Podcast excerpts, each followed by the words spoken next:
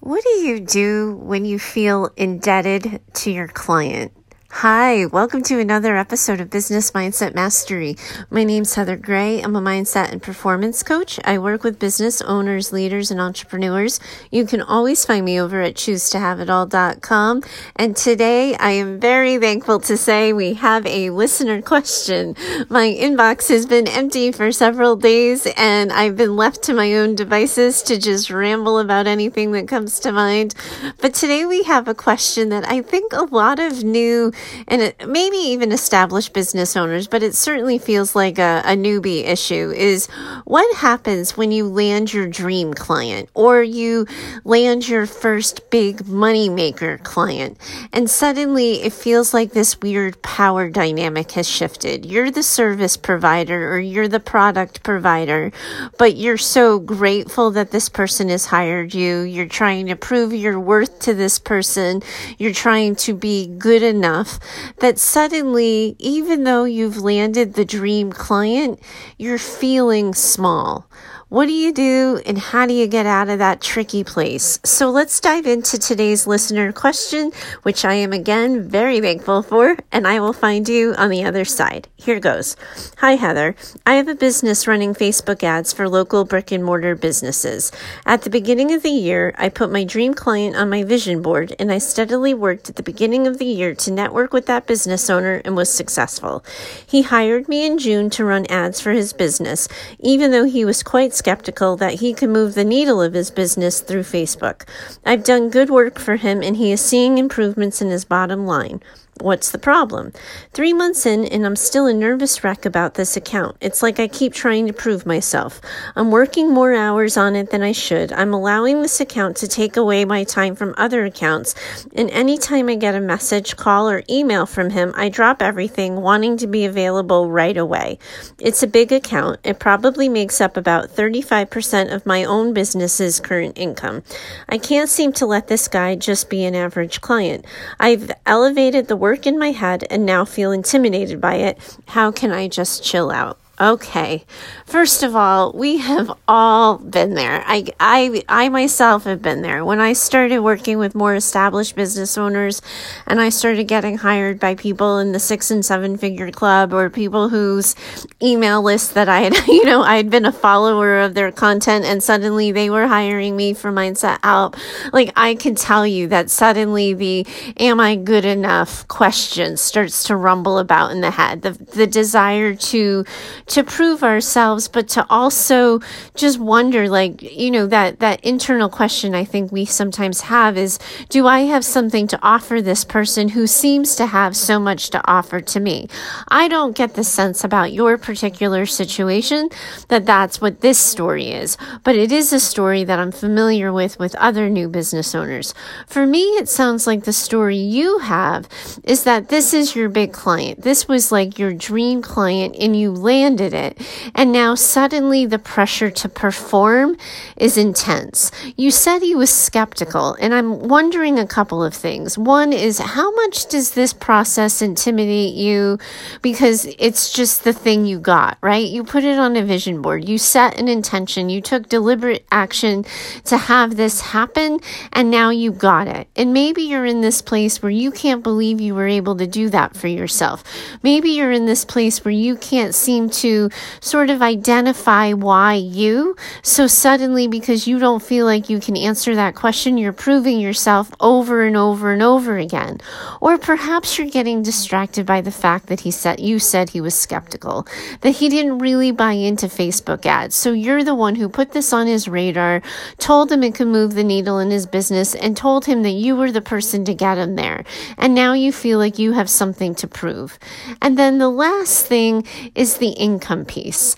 A third of your income with one client gets to intimidate you. That thought is natural, like, oh my God, if I lose this client, I'm losing a third of my income. All of those worries and thoughts and frenetic energy that's kind of shifting inside and about you, it's all really normal when you meet a goal and when you attain a dream. That nervous energy, sometimes it's just anticlimactic, right? Like you've worked so hard, you've been so diligent, diligent, you've been so focused, and suddenly you get the thing that you said you wanted, and it has like this now what factor. But then the other thing that can creep in is the nerves about it going away. So you are feeling as though this guy has power over you. You are reading the situation as any point in time he can wake up one morning and decide, hey, this Facebook ads thing isn't for me. I don't really want my business on Facebook. I don't need to be doing it this way. And he can close your account with you in the agreement, break the contract, or just not renew for the contract, and you'd be out 35% of your income.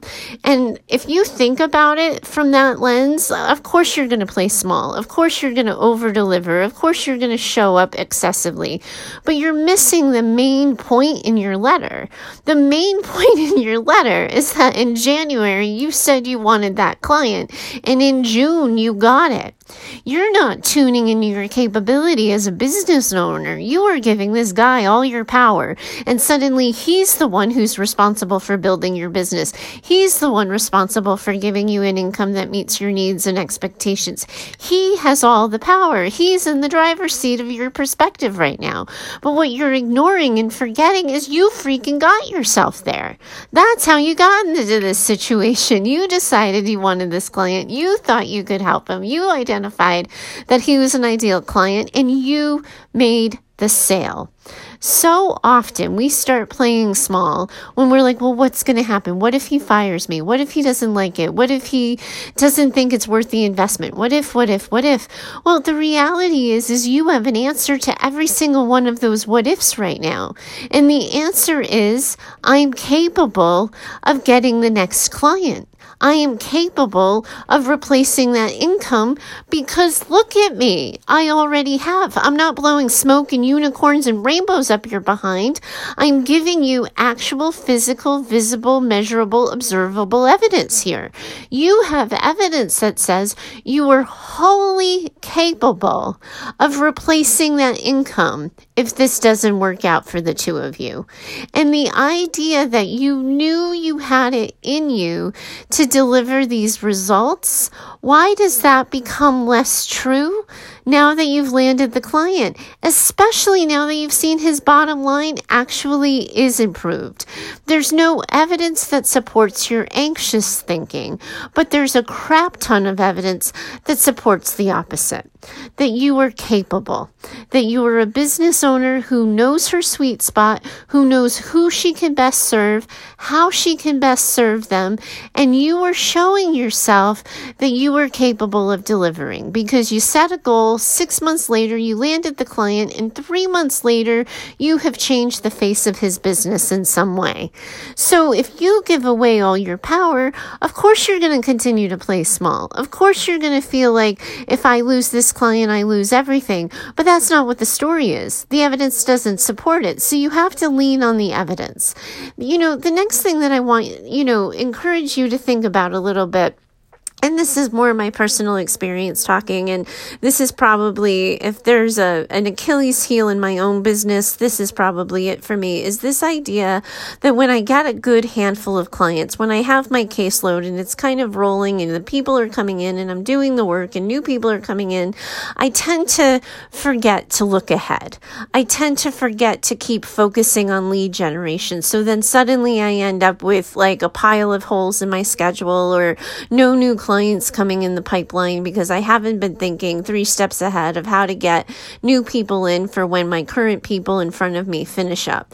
And if you sort of set this goal at the beginning of the year to get this client, and then you got this client, and you didn't keep focusing on the future of your own business, on your next goal or your next big get as a client, or how you're going to keep focusing on lead generation, then part of your anxiety might be like like understandable, but also like necessary and needed if you haven't planned for your next step after this guy.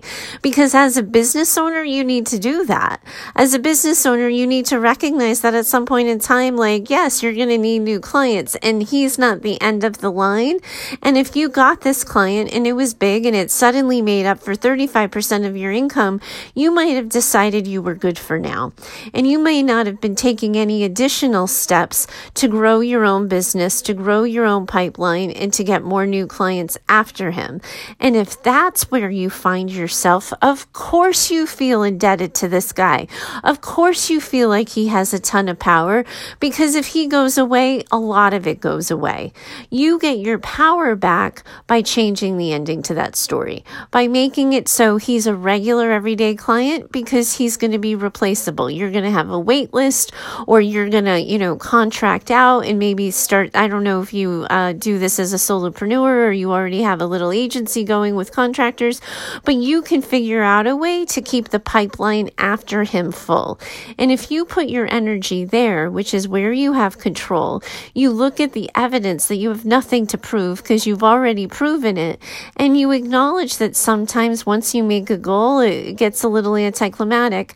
I think you'll get yourself back on the right path soon enough.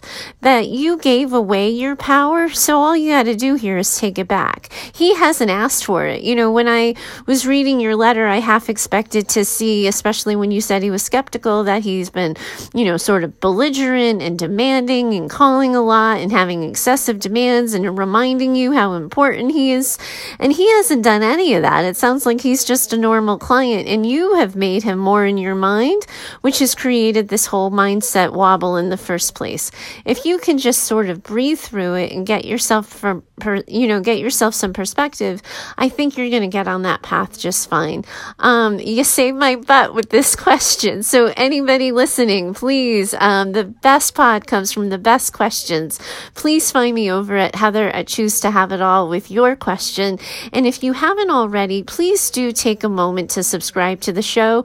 I roll them out five days a week because mindset every day is a daily practice and it happens in real time. Thanks so much for joining me today. I look forward to talking to you next time. Bye for now.